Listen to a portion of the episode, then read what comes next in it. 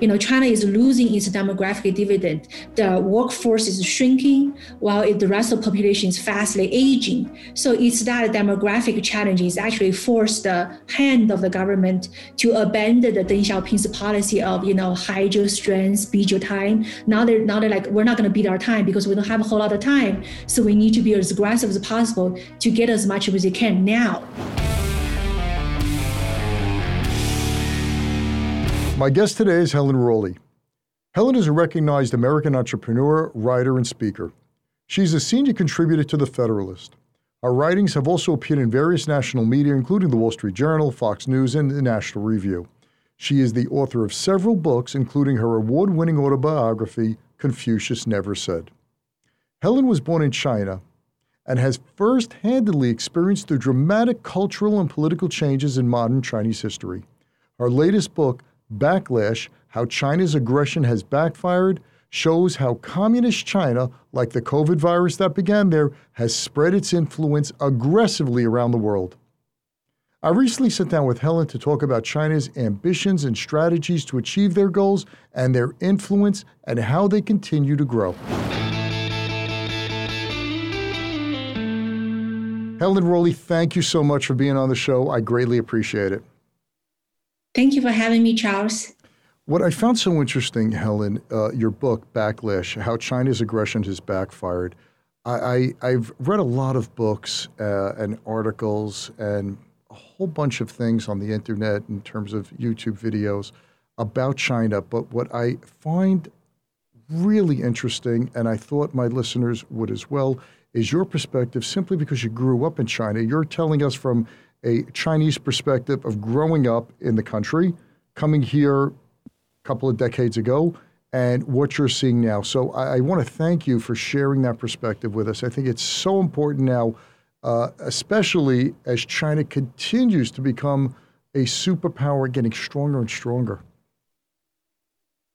Yeah, I would love to do that because I also find it's important, as I mentioned in a forward of this new book, Backlash, about why it's so important to have a perspective by someone who experienced both culture and knows the because there's so many things get lost in the translation.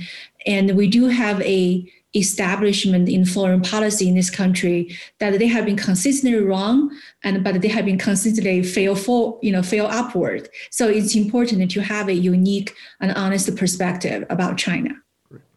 so helen what is the number one thing in your opinion that americans just are misinformed about china um, I think the number one thing about what's so misinformed about China, not just Americans, to people outside of China, is um, it's a very clear black and white binary view about China. Know, China is complicated. Um, you know, it, when you talk about China, it's very important to make a distinction. Are we talking about the ruling Communist Party or are we talking about the Chinese people? Uh, when, we, when it's come to the ruling Communist Party, there's there's a lot of misunderstanding about nature of the party, what the party is really aimed for. I think it was those misunderstanding that influenced the foreign policies, not just in the United States, but also uh, with our Western, you know, democ- uh, democ- uh, democracy allies. And it's those misinformed uh, ideas and illusions, wishful thinkings that direct wrong policies towards China. And then when it comes to Chinese people, Chinese people, you know, even though the majority of us may look alike, but we are just as diverse as people of any other countries. I'm not just talking about skin colors or different languages, but also many different ideas. That's why people always ask me, oh, so what do Chinese people think about that? I'm like, well, it's very difficult to say if there's a uniform opinion about it. And in addition, you really can't trust any popular polls in China because you're always wondering in a totalitarian regime whether people are really telling the truth to the pollsters. So I think when it's come to China, it's important that we put every topic in a context, not just in the historical context, but also in its you know contemporary political context, understanding the different uh, points of view from both the Chinese people, the diverse opinion of both Chinese people, as well as what the Communist Party to yeah, tries to achieve. That's an excellent point. So let's focus on the Chinese Party, the Chinese government.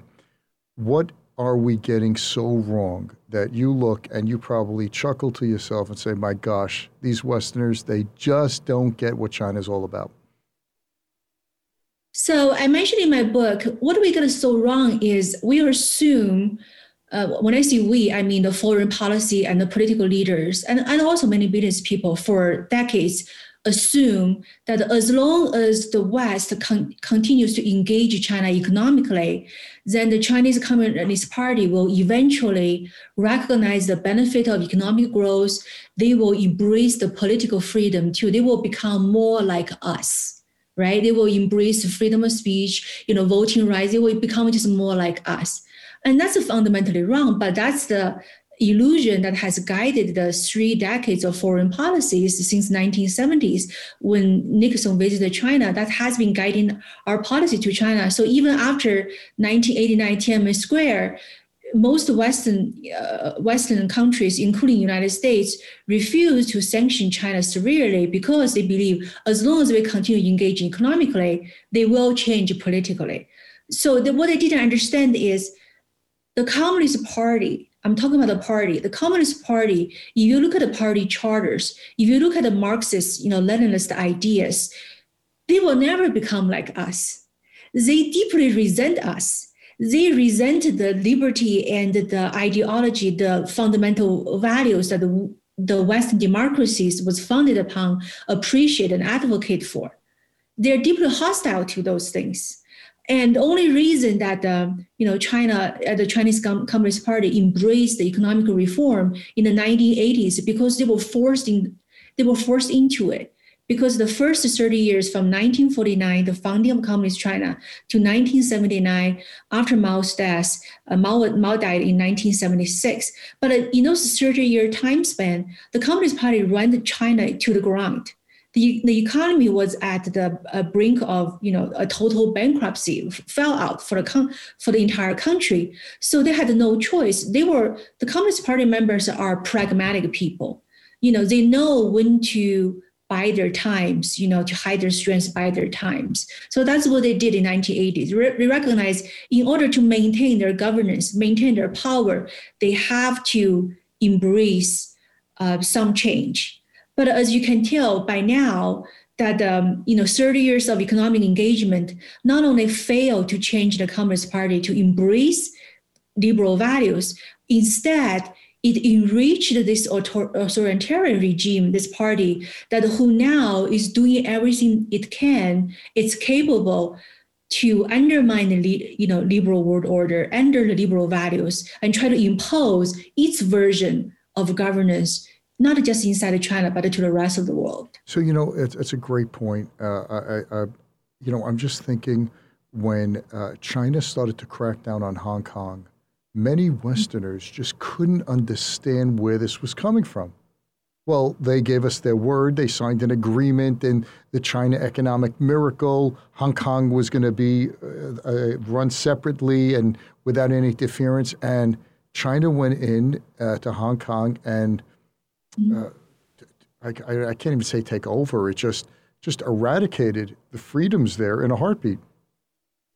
Right. And I think Hong Kong is a classic example. That's really a wake up call, which I mentioned in my book. I think two events happened last year Hong Kong and the coronavirus uh, pandemic. Those are two wake up uh, calls for uh, people and the governments worldwide because, you know, we can talk about what happened with the Uyghur Muslims, but it happened deep inside China many people don't even know what's the difference between Uyghur Muslim versus you know Han Chinese, the whole culture his, history behind that. But Hong Kong is such a international city, financial harbor, and what's happening in Hong Kong day by day, minute by minute, in, was exposed right in front of us, right? And there are also so many foreign business, foreign foreigners in Hong Kong. So we witnessed Hong Kong's descent from one of the freest place in the world Now to just another ordinary Chinese city, you know, you can you can commemorate June 4th in Hong Kong anymore. You know, there are censorship of uh, journalists and you know there's censorship and arrests of uh, pro-democracy movements you know, activists. None of this happened in Hong Kong prior to last year. Yeah, I, so I, I, and it's all happened within two de- you know a little less than three decades. We saw what happened in Hong Kong. Yeah, and, and what I found so amazing watching what China was doing in Hong Kong was it was totally exposed. You saw it play out with putting in a, a puppet government, with starting arrests, with mm-hmm. crackdown on civil liberties, then crackdown on wealthy people who were calling out, and then rioting. And the world just watched. It, it, was, it was a perfect playbook. They, they didn't do anything that if you knew about China and its communist government, nothing mm-hmm. should have surprised us. Yet it did. Why is that? It, again, it's based on the illusion they didn't understand the true nature of the Communist Party that's why it's important to read books like a Backlash because it's actually showed you the true nature of the Communist Party. If you go back to read the Marxist Leninism, you know, their books and the Communist Party charter, it is against liberal values. It's fundamentally hostile to liberal values. Therefore, there's no amount of economic engagement will ever change that. It's just a matter of time. So the party is so pragmatic. It knows when to fold. That you know that's why when they signed the agreement with the United Kingdom back in you know 1980s about the uh, transition of Hong Kong's control to uh, to mainland China, yes, they promised in the international treaty that they would at least keep Hong Kong's you know political and uh, individual freedom for 50 years. Oh, they couldn't even do that. 20 years since the signing of the treaty, you know, you hear China's foreign ministry people openly say, well, it's a historical document, it's irrelevant anymore. And this is not the first time, and it's not going to be the last time for the Communist Party to sign anything it has no intention to, you know, uh, to agree, to really agree to or stick to. It's not going to be the first time it uh, promised something it has no intention to keep the promise. So, 1983, when Ronald Reagan uh, had his speechwriter write his now famous speech where he refers to the Soviet Union as the evil empire. I think it was crossed out three or four times. They didn't want him to say that. And Ronald Reagan kept getting back, no, I'm going to call the Soviets what they are. They are an evil empire, and they are the focus of evil in the modern world. It took one person with courage to constantly say that. Are you seeing that anywhere in the, in the world today about uh, saying that about China? A little bit, but not enough. I, I we would never the the West would never won the war, Cold War against communism in the 1980s, if not for leaders like Reagan and Margaret Thatcher and the Pope that who knew recognized the true nature of uh, communism and always you know speak up spoke up about it and was determined to crush it and for now, we really lack that kind of leadership. I saw some uh, in the Trump administration. I know a lot of people do not like him, um, but I but I think in terms of foreign policy, actually, especially the last two years of his term, in terms of foreign policy, that's actually was one of his strong suit. Maybe not all because of him, but he did surround himself with right people. Right, Secretary Pompeo was one of my favorite um, cabinet member of the Trump administration, and he he almost Reaganistic. You know, he always talk about the Communist Party in its you know in a very direct term, and he always make a distinction between the party and the people, and he always call out the party as it is. He used the most. He's probably the most hated person by the by the Chinese government, and but at, at the same, it just shows you how much he's. Uh, Secretary Pompeo's words and actions really challenging them. And I think it, it is, um, you know, because the Trump administration brought a new sense of realism back into the American foreign policies. And you can even see a little bit of continuation uh, in a Biden administration. You know, the Biden administration came into came into uh, power. You know, vowed they're gonna override anything Trump, right? Anything anything Trump for or against, any policy Trump said they're gonna you know erase. But when it's come to foreign policies, you can see there's some continuation when it's come to China. You can also see there a you know today if you go to the Capitol Hill, the only thing the only issue that the, the left and the right uh, politicians on either side could, could really agree on is about China. You know, they, they may agree, they may still disagree about what's the right approach or the policies we should put in place, but at least they, there's a consensus from both left and right that China is a threat. It's a threat to liberal world order. It's a, it's a threat to liberal values we cherish, and we need to do something about it. I mean, there's a wide disagreement what that something is or are, but at least there is agreement there. So, but we need more people um, like President Reagan and Secretary Pompeo really speak up and speak out in this very realistic term to nail down what the Communist Party really stands for. So, so I'm going to ask you, Helen, what does the Communist Party really stand for? Tear, tear, off, tear, tear the screen back what is the Chinese government? What's their ultimate aim? Why are they so? Are they evil? Uh, uh, what's their ultimate end game? Tell me about that. It's about power. It's really about raw power. So it's actually less ideological. Than, that's why they're so flexible and pragmatic. It's about anything they can do to grab power and maintain power actually that that is really the essence of socialism slash communism. It's not about everybody has everything. It's not about equality. It's about how a small group of people can grasp as much power as they can and maintain power. That's why if you look throughout the history, recent history, any country who Im- Im- implemented socialism, whether it's Soviet Union, you know, Cuba, Venezuela, eh, you know, um, Cambodia, Vietnam, any country who ever practiced socialism, it's always end up in dictatorship. It's because it's always about grabbing and maintaining power. Do anything to to get the power. So that's so that's what this is about. It's about power. It's, so that's why the Communist Party is deeply hostile to liberal world order, to liberal values, because you know our values of you know equality, everybody's equal in front of law, the freedom of expression, you know our our right to bear arms, all of these values are direct challenge to them, challenge to them to for their maintenance and you know grab of power. That is why they're so hostile to it, and they will never change the hostility. And for Chinese Communist Party, particularly, especially under the current leadership, you know, they're they don't want just power in Asia or control China or in Asia. They want world power. It's not necessarily going to be in the old terms, such as, you know, they're not going to be like Alexander the Great, you know, go over, conquer the rest of the world. No, because nowadays, you know, in the digital age, you can you can exercise tremendous power without have to send soldiers, you know, across the borders. Um, China has amassed enormous economic power, and you know it's developing its technology industry as well. So there are other ways for uh, what what I call digital Leninism, you know, digital socialism, that they can grasp and control power and build this alternative uh, world order that with China centered, you know, with the Chinese model rather than this as a replacement, I should say, uh, as the liberal world order that we have enjoyed since the World War II.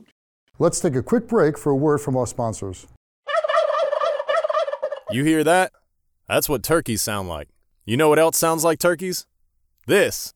Say there's a lot of value there. How do you see that? Yeah, you really have to break it up into the sections of healthcare. Not surprising when the 21st annual Trust Barometer, published by Edelman Research, shows that more Americans distrust institutions like the media, government, and business than ever before. That's why podcasts like The Charles Mizrahi Show have taken off like a moonshot. Because, as Edelman reports, people are craving facts, real facts. Not the whitewashed mumbo jumbo cooked up by the financial media. So if you want straight up facts on where the real money is made in stocks, and you want it served up in a way that's fun, simple to follow, and profitable, Stop listening to the turkeys and listen to America's number one alpha investor, Charles Mizrahi, and how he helped an American patriot you know well make more money in two weeks than most investors make in two years. For more details, go to investingpatriots.com. That's investingpatriots, all one word, dot com. I guarantee you'll be glad you did.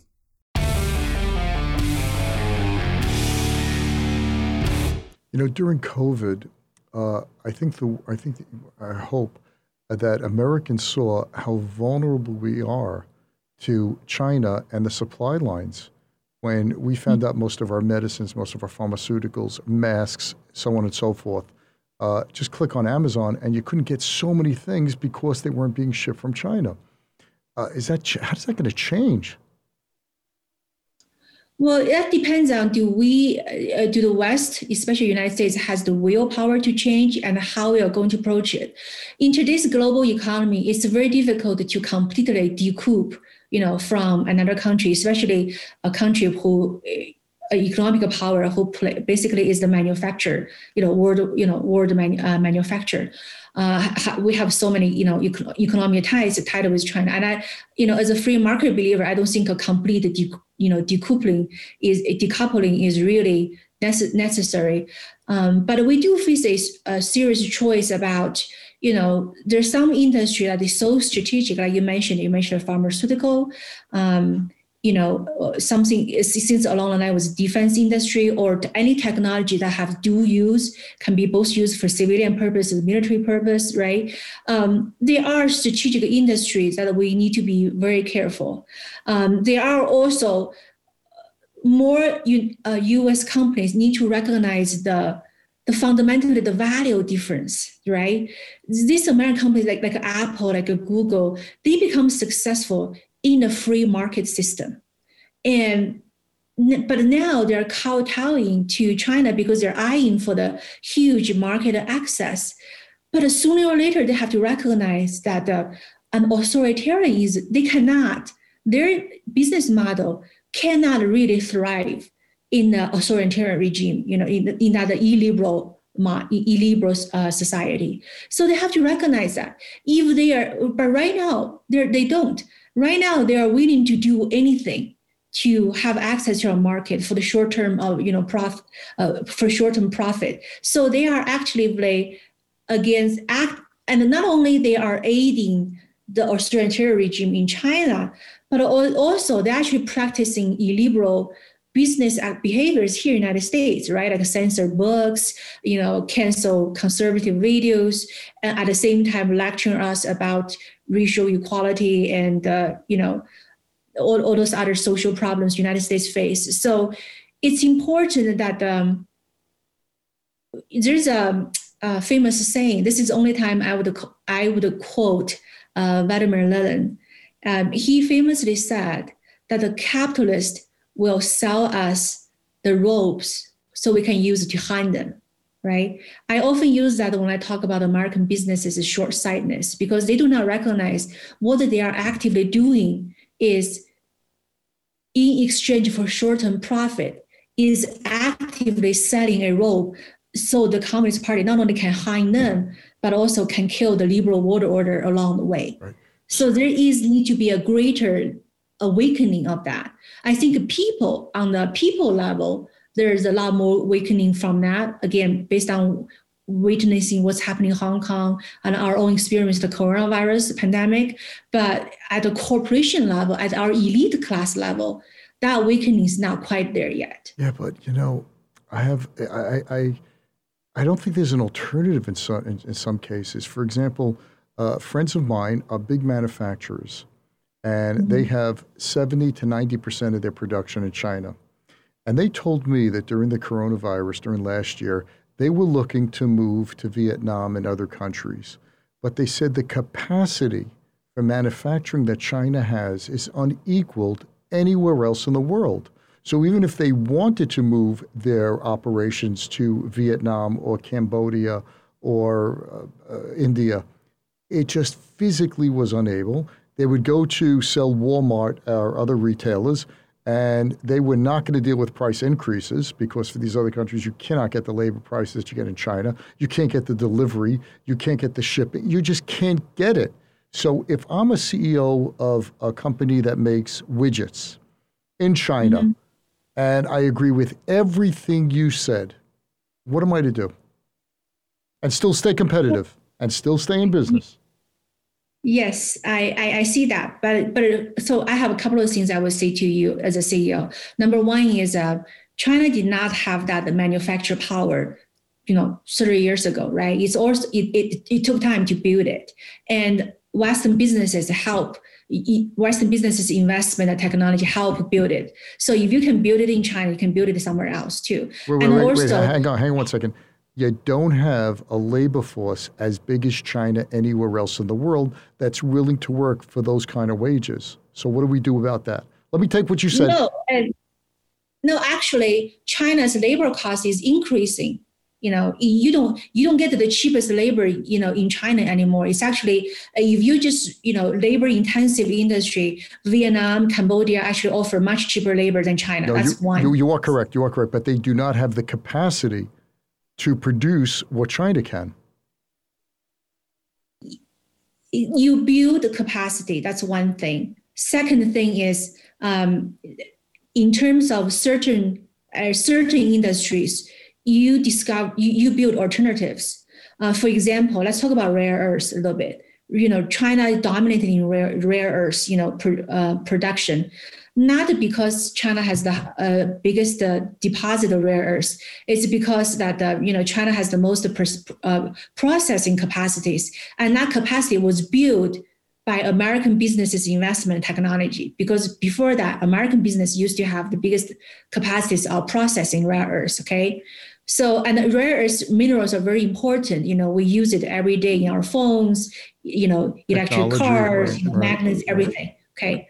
So China has been using its uh, control of production of rare earths to coerce other countries to bend, bend other countries to its political will.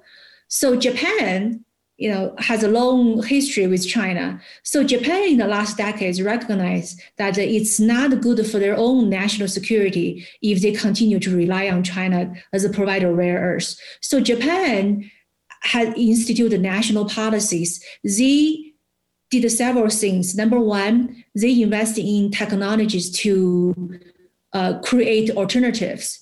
And they also increase innovations to reduce the usage of rare earths in their products. So a decade later, right now, unlike any other countries in the world, Japan, you know, if, if China have a sanction embargo of rare earths to Japan, Japan's economy can totally survive because it took them 10 years together, but they got there. Okay, so it can be done. So, so you're basically, but the thing is, too many CEOs are saying it cannot be done because they're focusing on what I'm going to report to my shareholders next yeah, quarter. Right. So, so, so I hear you. It's a good point. Good point. So they're playing the long game, and we're playing the short game. So we're looking to get goods out the next quarter to be the cheapest supplier over this short period of time to keep our supply chains moving. And no one, not no one, I shouldn't say anyone, but very few are willing to take the long term perspective, which you're saying it's going to take in terms of cost and in terms of patience and in terms of time to build this out. Yes. I, I was, uh, you know, right before we talk, I was just finishing an article about uh, the solar industry you know there's a dirty secret in our clean energy push is because you know majority of the solar materials uh, especially the key components came from china. And especially came from region in china is xinjiang re- heavily rely on forced you know slave labors. So are we going to sit back here knowing that uh, we can enjoy clean energy because they build on built on the back of slave labors or and but pat ourselves on our back to say, but we are better for the environment, or are we going to take a stand to say, you know what, maybe there are different technology we can use to still get a clean energy or build up Americans' solar you know industry from raw material to components without have to rely on China's so, you know uh, slave labor. I mean, there's always there's always a choice to make. Um, too too bad that uh, too many companies choose not to make that choice right now. Well, they make that, you know, look, they're forced into a position where they where the choice is always there. You're right. I, I, shouldn't say that there's no choice. There is a, there is a choice, but there's a cost for that choice. It means losing market share. It means uh, having your competitor uh, sell to areas of the marketplace that you can't sell because of price or delivery or manufacturing capabilities. So you have to really take it on the shin. And and and a lot of shareholders, I'd say majority of shareholders, they don't take that long term view. Most CEOs are, are are mismatched with if they want to take a long term view, they really can't because they have to produce quarterly results. Right, but it's really a short-term cost versus long-term cost. So first of all, confronting China in today's day and age always comes with a cost, and that's why the Chinese government is betting on, you know, they're, they're using their, their economic power as a coercion, as a weapon to try to force other countries bend to their will right now because you know too many countries too many businesses are afraid to suffer a cost. But you also have to look at the long term. Over the long term you we are dependent on China for basic pharmaceuticals. You, you we are dependent on them for, for data, you know, for technology, for basic supplies of solars. Let's say, you know, what's that going to do with our national security? Can we even have the ability to, you know, to live on our own or protect ourselves? What's that cost going to be like? Right. So there's no cost-free way to deal with China right, right. now, Cyber- and that's the result of our own policy failure. Right. Cybersecurity identity, uh, uh, identity theft, um, defense. It's all it's all one part of the puzzle. I, I do hear that. So it seems to me we have to really get together as a nation and have uh, foresight and take it on the chin for a while, and which means, which which I happen to agree with you, it will cause short-term mis- uh, dislocations, but the long-term benefits are going to weigh out. Well, look, damn, we got to do it anyway. It has to be done. If not today, it's going to be done tomorrow. Is that what you're basically saying? Yes. Or if we if we choose not to do anything now, um, uh, China is going to force us to act, to accept. You know, what they what they stand for? Maybe ten years from now or twenty years from now. It's going to be very soon. Yeah. Um, it, it's because they are already on they're already on the way there. Yeah, it's just there's no getting away from it. It's just amazing the pragmatic long term game plan that the Chinese government had for the past 30 years by moving mm-hmm. to capitalism and not just doing it okay, doing it exceedingly well to a point where they became a superpower in a generation or so. It's just absolutely staggering. Yes, but that also should inspire us to know that uh, we should be able to take short-term pain because it can be done, right? Capitalism was birthed here United States, in the United Kingdom. You know, we knew how capitalism works, and we we are uh, losing our uh, grasp of free market for a while. But we but we knew how it works, and it worked wonders for us too. And now we just need to get back to do what we know the best. I still believe in the end, you know, free market and free market principles are so much work, works so much better than an authoritarianism. You know, freedom works so much better than force. Uh, we just have to be able to be willing to take a short-term sacrifice. And you're right, it's, it takes a national effort because in China, it's a national effort. It, the Chinese government, the, the Communist Party took a, has taken on a whole of a whole of economy approach, a whole of a government approach. Basically, everything I do, they do from education, technology, economic policies, you know, national defense policies, their space policies, everything they do is going to moving the country towards the goal they want to. So we need something similar effort. I don't know how it can be done. You know, I will leave that to the policy makers, but it takes that kind of like like we need to get back to the going back to the going to the moon that kind of national spirit. We, right. we definitely need that. No it is absolutely amazing watching china over the past 20 to 30 years that when the chinese government gets behind something it is like a force that's unstoppable. Everything converges on a fine point and they plow forward. Just just amazing.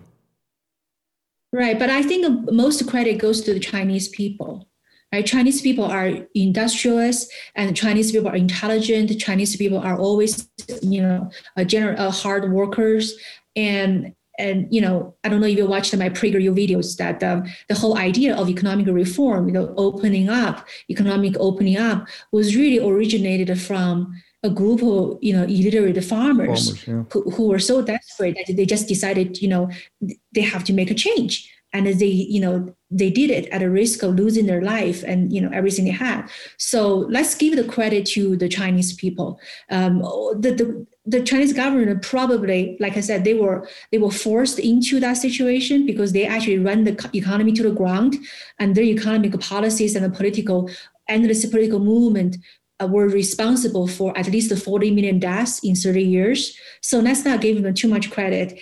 Um, the credit really goes to the economic miracle, the credit of economic miracle really goes to uh, the billion or more Chinese people who are so industrious, intelligent, and hardworking. Okay, fair enough. So you grew up in China, and you grew up in a communist country. Uh, you knew hunger. You knew what it was like to be hungry. Uh, mm-hmm. You knew what it was like not to have. And how how do you see Americans today? Especially young Americans, talk about and romanticizing socialism when you grew up and saw how terrible it was and the costs uh, that it mm-hmm. took out of family life, out of the population, uh, the millions of deaths, uh, uh the, the value of you, human life really had no value.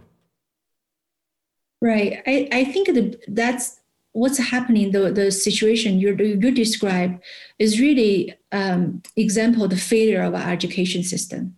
We do not teach our kids, you know, real history, um, especially given that the, the there's so little restrictions you know people can find information on internet. There's there's you know we still have free speech. So there's tons of information if people want to seek for. And we but we do not educate our kids. We do not educate them the true evil of socialism. And we do not teach them what's what's so good about the free market capitalism. So so today's kids, when you talk to them, they're like, oh, um, you when I share my story with them, they're like, but we're told that the that's not, you know, there's a different kind of socialism. We're talking about the ones in Denmark. We're talking about the ones in Switzerland. You know, we're not talking about the ones that's in China or Soviet Union. And then you have to educate them, you know, well, what's happening, you know, Denmark and the, uh, Switzerland, they are not really socialism. They do not meet the socialism definition. So you have to go from there. So it takes a lot of education. Um, but I am hopeful in a way that um, I I think for people, especially for people like me, um, when you talk about the numbers and you know talk about how much pe- how many people like 100 million people uh, died under communism you know those are big numbers those numbers do not make sense for most of, most people, right? They're just too big to comprehend. Um, but for people like me, who we started talking about personal stories, we share our personal sufferings. That move people more because people can relate to, oh, you know, um, my dad was suffered because he was sent to like you know concentration camp, or my um, my great grandfather suffered because he owned the land, his land were took away. So when you can personalize the suffering, when you can put the faces, you know, to those sufferings, it's a lot more powerful, convincing than you talk about the big numbers like 100 million people died.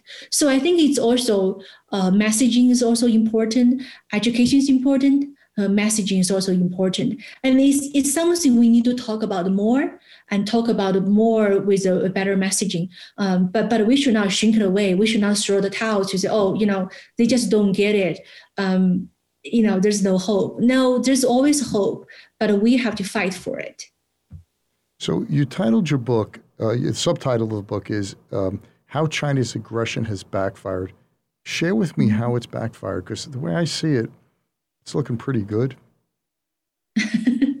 so yes, um, depends on how you look at it. They are, you know, they, they're generally still looking pretty good, especially since we changed administration now. Um, but there are some backfire. I mentioned in my book as the second half of my book. I give plenty of examples. Um, you know, for example, from the Trump former Trump administration, especially in the second years, uh, I mean, the, uh, second half of the Trump administration, um, the administration signed several human rights act, you know, for the Uyghurs and the Hong Kong Hong Kongers, and uh, you know closed the embassy, one of the Chinese embassies, and sanctioned the senior Chinese uh, uh, party officials. None of this ever happened before. It's like the first time in history, um, because you have someone in the White House back then. You have someone in the White House who is wait- was waiting to confront China regardless of the cost. So um, that's what happened. You know, you know, like, can, I, can I just interrupt you a second? What I find so amazing, because you brought it up, and I, I, think it's such a great point, is that under Trump, uh, there were, I think there are still five million or so Uyghurs in concentration camps, and mm-hmm. these are Muslims. And Trump was painted as anti-Muslim. And here, at the same time, he's signing legislation against the Uyghurs and against China for what they're doing to the Uyghurs. Um, I should for, I'm sorry, I said against the Uyghurs for the Uyghurs, trying to get public recognition for them and human rights, so and so on and so forth. Iran, a Muslim country, is signing deals with China, and Trump is painted as anti-Muslim. I just find the irony in that uh, just glaring. Right. So additional example, uh, the backlash example, um, with the United States leadership, you see uh, Australia, which is one of our you know allies. Australia led the push to demand the WHO to do investigation on the coronavirus's origin, and Australia has taken a lot of heat from China. You know, subject Australia beef and wine subject to sanctions, but Australia you know held to it. And then you look at the United Kingdom. So prior to the coronavirus pandemic, um, the Trump administration urged the United Kingdom not to hire Huawei, which is a uh, China uh, Chinese uh, telecom giant, to build 5G network in United Kingdom because of data security issues. And but but because Huawei was cheap, right? As you said about the CEO, thinking from the shareholder values. So uh, United Kingdom, even under the uh, you know, uh, Boris Johnson, who's a conservative party leader, he was like, "No, we're gonna we're gonna use Huawei because it's you know because it's cheap." And you no, know, re- he regarded he disregarded warnings from the Trump administration. Okay, he's gonna go ahead as late as January last year. He was gonna go ahead and hire Huawei to build a 5G network, uh, even though the Trump administration warned him that if you're gonna do this, we will stop sharing intelligence with you. And Johnson was like, I'm going to do it no matter what, because it's cheap, it's necessary. Um, but after the coronavirus pandemic uh, breakout, after what after witness what China did to Hong Kong, I mean, United Kingdom has a special interest with uh, Hong Kong, obviously. So after witness those two things, in May last year, the Johnson administration announced that they dropped Huawei from its uh, you know 5G network you know contractors, mm-hmm. and so so to me that's a significant move. That's that's that's a backlash also.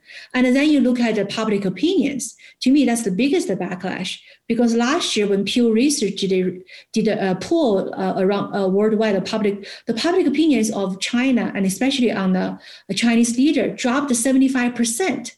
So that's what I'm saying. People are waking up maybe the elite class in their country, their, their political leaders are not fully there yet, but the people are waking up. People recognize this. To me, that's the biggest backlash.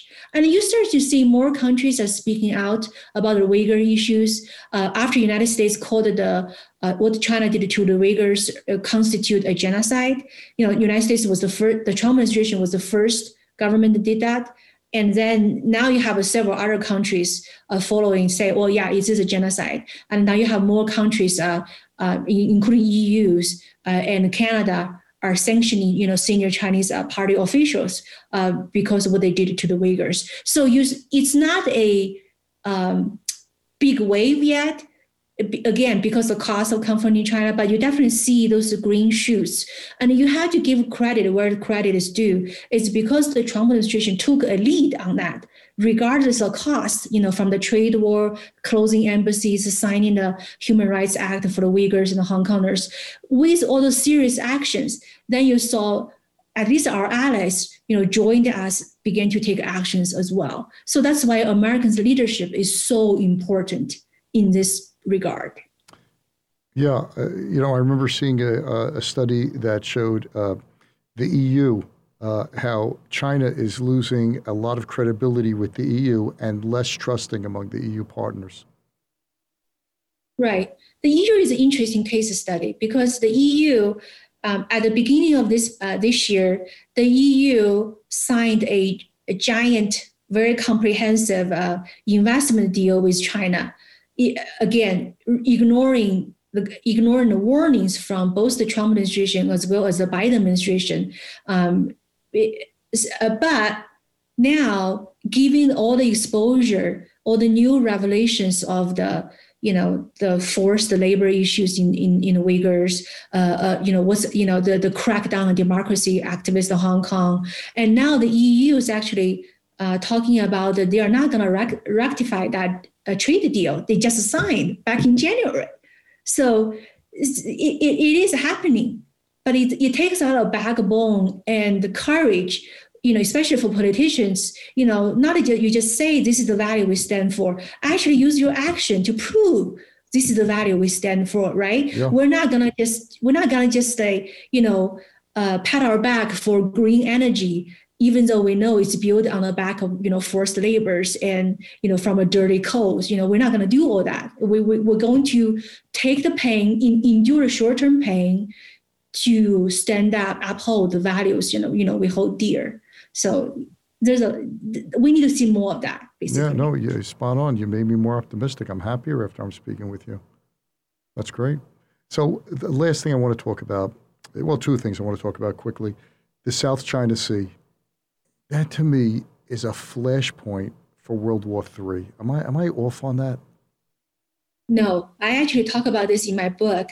I said that if the United States and China are going to go to war, uh, one likely place is in, uh, you know, uh, Taiwan, which Taiwan is, you know, is in South China Sea, and or just on South China Sea, because there were already several close contact between U.S. Navy and the Chinese Navy over the years. So what China is doing in the South China Sea, I have an entire chapter about South China Sea in my book because again, it's complicated. There's a lot of history in there. Um, basically, South China Sea was another U.S. policy failures. Um, back under Obama administration, that's when China started to building a artificial island in the South China Sea. And they first built one. United States did not reject. Then they built two. So again, United States was standing by. The, the Obama administration stood by as China built more and more. So within three years, China reclaimed over 3,000 acres of artificial land. And basically now, not only all those land are militarized, China established administrative, you know, district on those island. Now it, so China basically have this attitude, if I build it, it's mine. Not only it's mine, it's always been mine. It's historically always mine. Okay, so now they claim they control 90% of the South China Sea and it's always theirs. Okay, and the South China Sea is such an important strategic body of water, not only because of international trade, but also because the huge deposit of minerals and you know uh, energy, oil, gas, and oil, and also there's so many countries. Southeast Asia countries, including our allies like the Philippines and Japan, their livelihood depends on that body of water. So, so yes, it's it's it, it's another flashpoint, and it's our policy failure result that to become a flashpoint, unfortunately. So, w- what's going to happen? Where, how do you see that playing out? Because China keeps testing, pun intended, testing the waters, especially that they have flyovers yes. to Taiwan. They start mm-hmm. uh, build, you know, sending military ships through certain areas to expand their borders, and basically, this is brinkmanship 101. This is how you do it, right? You send a warship through, you go into another territory, you go into the airspace, you see where the pushback's coming from. Where do you see this ending? Like, are we going to have to stand up? The United States is going to have to send aircraft carriers and hope that the Chinese government stands down? Well, so yes and no. So this, so basically, this is like a staring contest, right? See who's going to blink first. So United States have to, uh, on the one hand, to make it clear to the Chinese that the uh, United States is never going to blink first. It has all the firepower it needs to maintain the freedom of navigation in South China Sea, and United States has the legal obligation to protect Taiwan according to the Taiwan Act. So the United States government has to make that clear. So wait, Helen, Helen, let me let me check one second. Knowing the Chinese the way you do, knowing the Chinese government the way you do, do you think that uh, they would blink first? Depends. So we have to separate the uh, Taiwan from the rest of the South China Sea, right? Because because uh, I think from the rest of the South China Sea, the stake is higher in terms of naval war. Um, you know, China's navy has de- fastly developed in the last decade, but in terms just hardware power, they're still not quite there against the U.S. Navy yet. Um, but when it's come to Taiwan, that's a different story. The it's always been the Communist Party's objective to uh, take over Taiwan and they never give up. Military take, take it over. Initially they, they're trying to they're trying to take it over through economic means you know in the last last several decades they deepen intentionally deepen economic ties with from mainland both mainland and taiwan but they realize by now they realize that's a failure because now Taiwan has a government that that is a democratic elected and they're historically more for Taiwan's independence than united with China. And after what's happening in Hong Kong, that the, the more Taiwanese, especially younger generation of Taiwanese, really do not identify as Chinese anymore. You know, they they mostly just want a status quo. Basically means okay, we don't have to declare independence, but we don't want to be part of you, and we don't want to be like you know Hong Kong. So so now the Communist Party recognize that their economic engagement has been a failure, and so now they're more inclined to military. You know, uh, military options. Using military means. And we, what do we see? This daily airplane fly over, you know, the the um, Chinese uh, uh, navy carriers, you know, sailing by. Those are just their ways to exhaust the Taiwan's defense. So hopefully, you know, the Taiwanese will say we'll just surrender without have to actually go into fight, right? Um, so what the United States can do is to enhance, help Taiwan enhance its defense. And also, again, that's what I'm saying, make it clear it's, um, it's not gonna stand by if China do something with Taiwan. So, so this has to be a calculation from both sides to see how much the cost is gonna be and whether it's worth it when it comes to Taiwan. Right, especially. I, I think it's worth it no, I'm saying, I'm just sorry to interrupt, but especially now when we do still have a technological edge in terms of hardware and software, in terms of the military, because that is going to be kind of equal in a few more years from what I've been reading, and then China yes. will have the upper hand. So while we have the edge, we should press it. Is that what you're saying? No, I don't. I didn't say we should press it, but I, what I'm saying is we should make it clear that um, make the cost is so high for China to military taking over Taiwan, they were not doing it. And one thing I do want to mention about Taiwan is it's not just our allies, but it also uh, think about the techn- from a technology perspective. Taiwan semiconductor is one of the largest, the most important semiconductor suppliers. Oh, it, is, it, it, is, it is the largest. It's the largest yeah, in the world. That's what I'm saying, the Amazing. largest, right? Amazing. Yeah. So so uh, China's want to take over Taiwan again, not just for territorial, but also they're eyeing for for that uh, company because China's semiconductor industries is still you know far decades behind in terms of technology you know advancement. So if they were if they're able to take over taiwan semiconductor it will jumpstart china's technology industry in light years okay and same thing for United States. So we have to take all those things into consideration. I mean, there's just there's just a lot of lot of chess pieces in play. Yeah, yeah, yeah. And you know, uh, what scares me is they're willing to play the long game, and the long game wins in these kind of conflicts. We have to have the resolve and uh, really the foresight to say, look, short term pain, but long term, if we don't do this, uh, they win. Right. I do want to emphasize one thing about long game though. So um, the Chinese government, the Communist Party is very good at both long games and short games there, I mentioned in the opening in my book why why did we see, especially under the current leadership, that the Chinese government is acting so assertively, so aggressively, you know, with the oof, you know, diplomacies, mm-hmm, mm-hmm. And, you know, attacking other countries, this and that, very aggressively. It's because China has facing inter- internal challenges, which is their demographic uh, the dem- demographic crisis. You know, China is losing its demographic dividend. The workforce is shrinking while it, the rest of the population is fastly aging. So it's that demographic challenge is actually forced the hand of the government to abandon the Deng Xiaoping's policy of, you know, hide your strength, beat your time. Now they're, now they're like, we're not going to beat our time because we don't have a whole lot of time. So we need to be as aggressive as possible to get as much as we wow. can now. So, so, so that's why I don't want to ask you only emphasize long game. It's long game take China to the current state, but they may be very eager to play short game. So we have to be good at both. Wow, wow, that's long game and short game. Yeah, that's great insight. That is really great insight. Zero population growth, the fact that their uh, their workforce is going to be declining drastically over the next years. The the the, the problem of the one child uh, policy, which is policy, now coming into into play.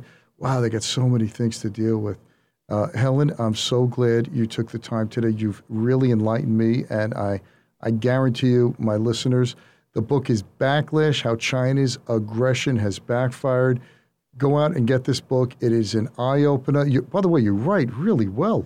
I, you know, I, I, I just think if I, I don't know how many, even if I was in China for 25 years, I can never write Mandarin or any Chinese. It's just fascinating, fascinating. Just a, it's just a testament to how smart the Chinese people are, and and uh, and your book really is is something. Poli- you know, I was thinking, uh, uh, is your book sent to policymakers or to members of Congress? Have you been doing that, or have anyone uh, has thought about doing that? Well, I cannot discuss this openly, um, but I hope that some of them will read my book. Oh, okay, great. So if you you know buy the book, send it to your congressman, send it to your senator, buy it on Amazon, get the thing because it's it's really twenty bucks. It's well worth it. First of all, uh, it, it'll give the policymakers a real good insight into what actually is going on. Because, uh, like I said, you really have a very balanced view. You're not an alarmist. I like the way you take a very even handed, logical, pragmatic approach, and you lay out a plan of how, how we can stop this. Uh, really, a great job, Helen. Absolutely great job. Thank you, Charles. Okay, Helen, uh, Helen Raleigh, thank you so much for being on the show. I greatly appreciate it. Thanks for listening to this episode of The Charles Mizrahi Show. If you're a new listener, welcome. If you've been listening for a while, we're glad to have you back. Either way, we'd love to know what you think of the show. Please leave a review if you listen on Apple Podcasts. Reviews make it easier for others to find the show. You can also see the video of the interview on the Charles Mizrahi Show channel on YouTube.